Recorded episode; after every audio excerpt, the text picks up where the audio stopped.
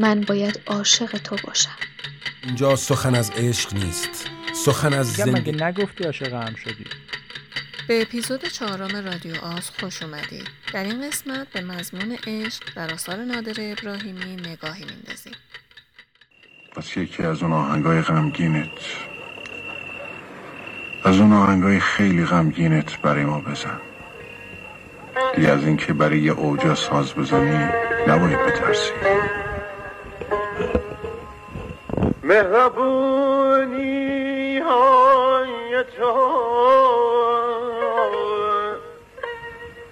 دردم و بیشتر می‌کنه. خنده های شیرینه. ها دل قلبم و نیشتر می‌زنه. متن و آهنگی که شنیدید بخشی بود از مجموعه آتش بدون دود به نویسندگی و کارگردانی نادر ابراهیمی که از روی رومانی به همین نام ساخته شد.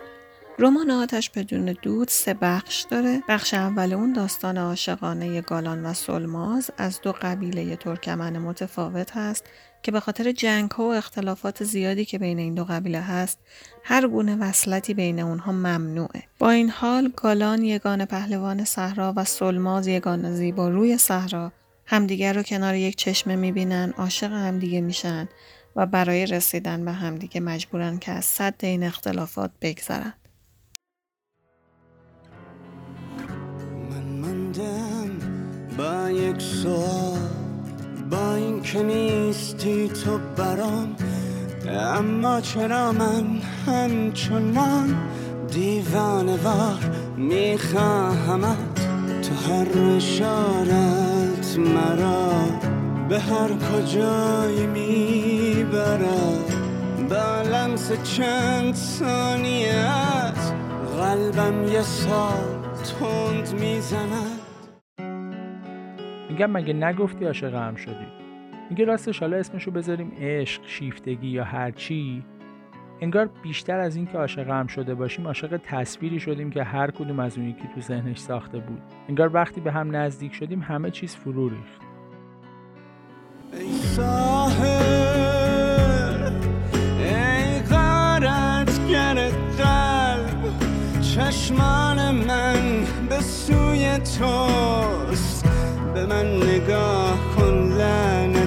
عشق تن به فراموشی نمی سپارد مگر یک بار برای همیشه. نام بلور تنها یک بار می شکند. می توان شکستش را تکه هایش را نگه داشت. اما شکسته های جام آن تکه های تیز برنده دیگر جام نیست. تیات باید کرد. همه چیز کهنه می شود.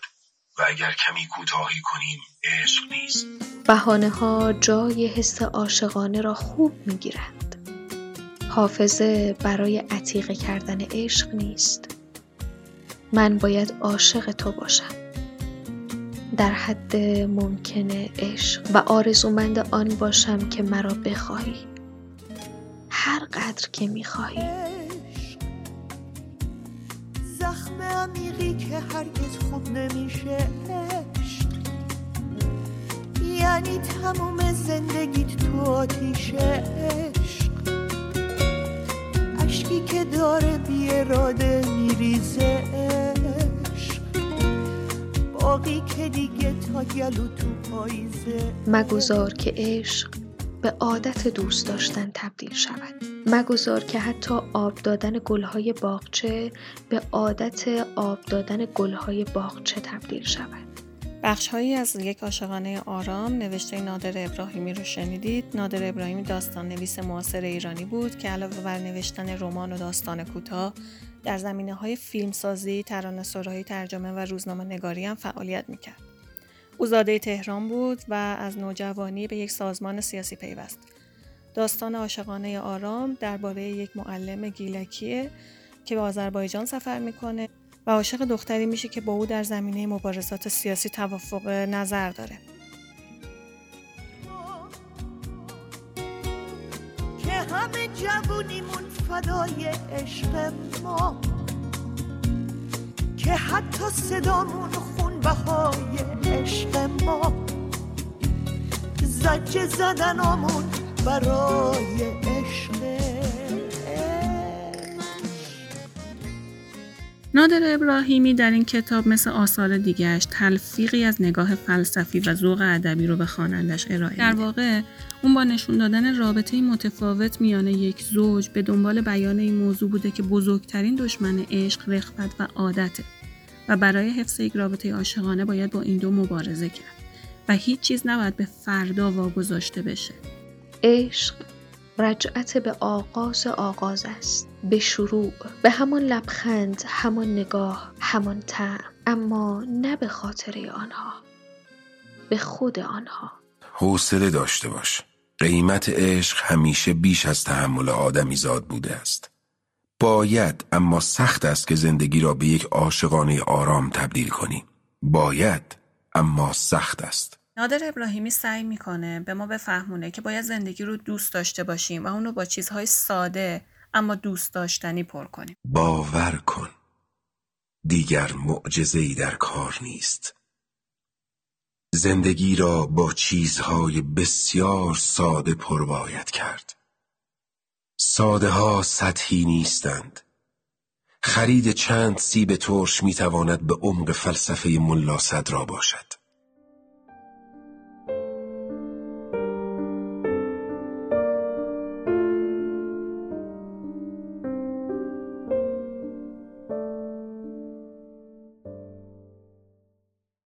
میگه خب پس به نظر تو مهمترین عامل در ارتباط عاطفی پخته و عمیق چیه؟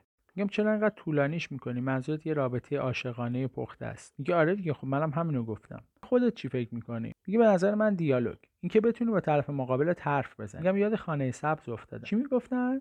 تفاهم اما راستش تو ادبیات زوج درمانی واژه‌ای هست که من فکر می‌کنم پیش شرط دیالوگ و رابطه پخته است. کنجکاوانه نگاه می‌کنه ادامه میدم تمایز یافتگی. اصلی ترین مفهوم نظریه بوئن. درک اینکه من منم و تو توی خیلی عجیبه اما به طرز جالبی مسیر دلبستگی سالم و تجربه عاشقانه عمیق از فردیت میگذره. یعنی اگه هر کسی درک کنه که وجودی مستقل و متمایز از دیگری داره می‌تونه خودش رو و البته طرف مقابلش رو با تمام تفاوتاش درک کنه. و دیگه اصراری به دستکاری خودش یا اون یکی برای رسیدن به تصویر مطلوب معمولا ناخودآگاهش از رابطه نداره. می‌پرسه ولی مگه خودت نمی‌گفتی که در تجربه عاشقانه عاشق میل داره با معشوقش یکی بشه؟ جواب میدم بله در ابتدای تجربه عاشقانه مرحله ای که هارویل هندریکس بهش میگه شیفتگی یا همین شبیه چیزی که هلن فیشر می‌گفت عشق رمانتیک حتما اینطوریه. اما قصه عشق تا همینجا محدود نمیشه. میگه و لازمه رسیدن به این تمایز یافتگی چیه؟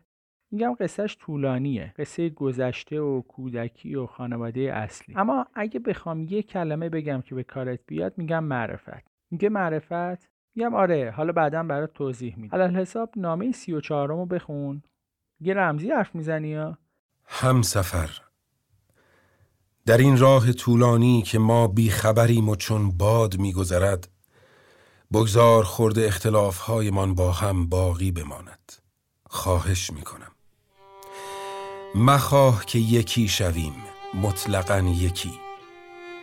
مخواه که هرچه تو دوست داری من همان را به همان شدت دوست داشته باشم و هرچه من دوست دارم به همان گونه مورد دوست داشتن تو نیز باشد. هم سفر بودن و هم هدف بودن ابدا به معنای شبیه بودن و شبیه شدن نیست و شبیه شدن دال بر کمال نیست. بل دلیل توقف است. عشق از خودخواهی ها و خودپرستی ها گذشتن است. اما این سخن به معنای تبدیل شدن به دیگری نیست. همونطور که می‌بینید نادر ابراهیمی تصویر متفاوتی از رابطه عاشقانه و زوجی رو مطرح می‌کنه که اگر خوب دقت کنیم محصول جامعه مدرنه.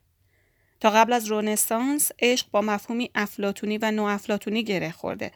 که فنای در مشوق و اتحاد عرفانی با خداوند منظورشه. این حالت در اشعار شاعران بزرگ فارسی زبان زیاد دیده میشه.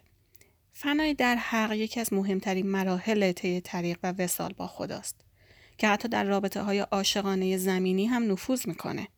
اما نادر ابراهیمی چی میگه؟ من از عشق زمینی حرف می‌زنم که ارزش آن در حضور است نه در محو و نابود شدن یکی در دیگری دلیل ظهور چنین تفکری در باب عشق قطعا بدون پیش زمینه نیست و با مفاهیمی مثل اومانیسم، فردگرایی و لیبرالیسم گره خورده.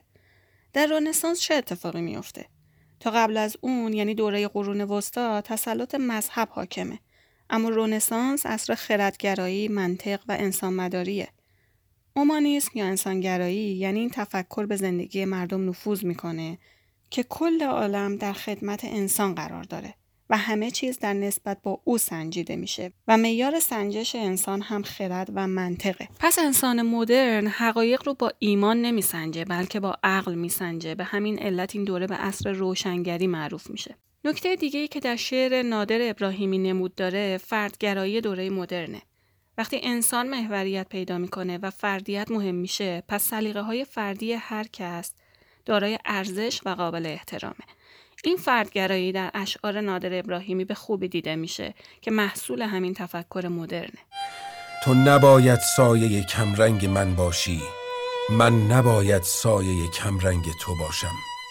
بد نیست اینم بگم که دکارت کسی بود که اصل بنیادی تفکر مدرن یعنی سوبژه یا سوژه محوری را مطرح کرد. اون فیلسوفی بود که در همه چیز شک کرد جز من. و جمله معروف او که من می اندیشم پس هستم نتیجه همین تفکر سوژه محوره. سوبژکتیویسم در تضاد کامل با اندیشه وحدت وجودی دوره پیشا مدرن قرار داره و به جای اون اندیشه های فردگرایانه رو جایگزین می‌کنه. مفهوم حقوق فردی در جامعه محصول همین تفکر مدرنه.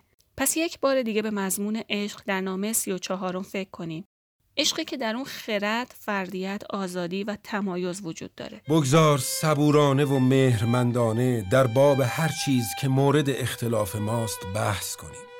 اما نخواهیم که بحث ما را به نقطه مطلقا واحدی برسان. مختصری نزدیک شدن بهتر از غرق شدن است. تفاهم بهتر از تسلیم شدن است. If you know what it means, what it means, and I wonder if you know. مرا بشنوی یا نه؟ مرا جستجو کنی یا نکنی؟ من مرد خداحافظی همیشگی نیستم. باز میگردم. همیشه باز میگردم. بار دیگر شهری که دوست می داشتم یکی از عاشقانه ترین کتاب های نادر ابراهیمی است. داستان دختری خانزاده به نام هلیا و پسر کشاورزی که از کودکی با هم همبازی بودن و عاشق همدیگه میشن. اما به خاطر مخالفت های خانوادهشون نمی‌تونن با هم ازدواج کنن. در نتیجه به چم خاله فرار می‌کنن. اما سرانجام مشکلات زندگی باعث میشه که هلیا در جدال بین عقل و احساسش عقل رو انتخاب کنه در نتیجه به شهر زادگاهش برمیگرده. راوی داستان خودش رو به روان دائم یک دوست داشتن تشبیه می‌کنه و در ذهنش بارها و بارها با هلیا سخن میگه.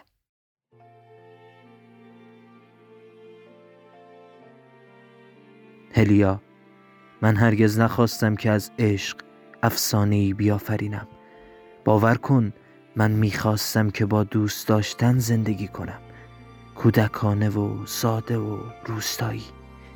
من از دوست داشتن فقط لحظه ها را می‌خواستم. آن لحظه ای که تو را به نام مینامیدم. با تو باشم غم چیه؟ با تو مرگم آسونه. آخه دیوونه میشم. وقتی میگی دیوونه.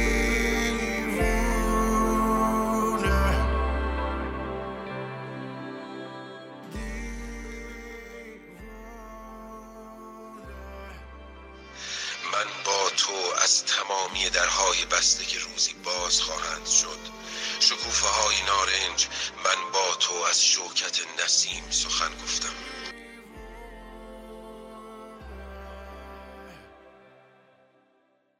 در آخر بد نیست بگیم که عشق برای ابراهیمی محدود به رابطه زوجی نیست و او یکی از زیباترین ترانه ها رو درباره سرزمین مادریش سرود.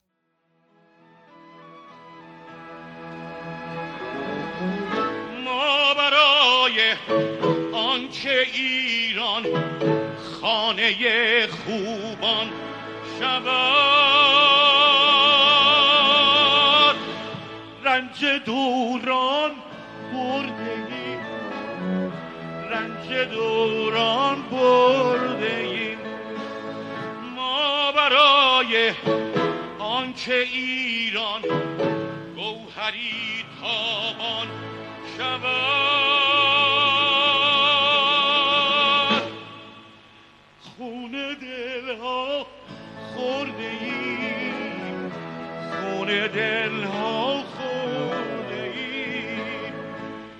این قسمت از رادیو آس کاری بود از آنایتا و تاهر با تشکر از ساناز احسانی، دکتر هادی یگانه و محمد میرزازاده.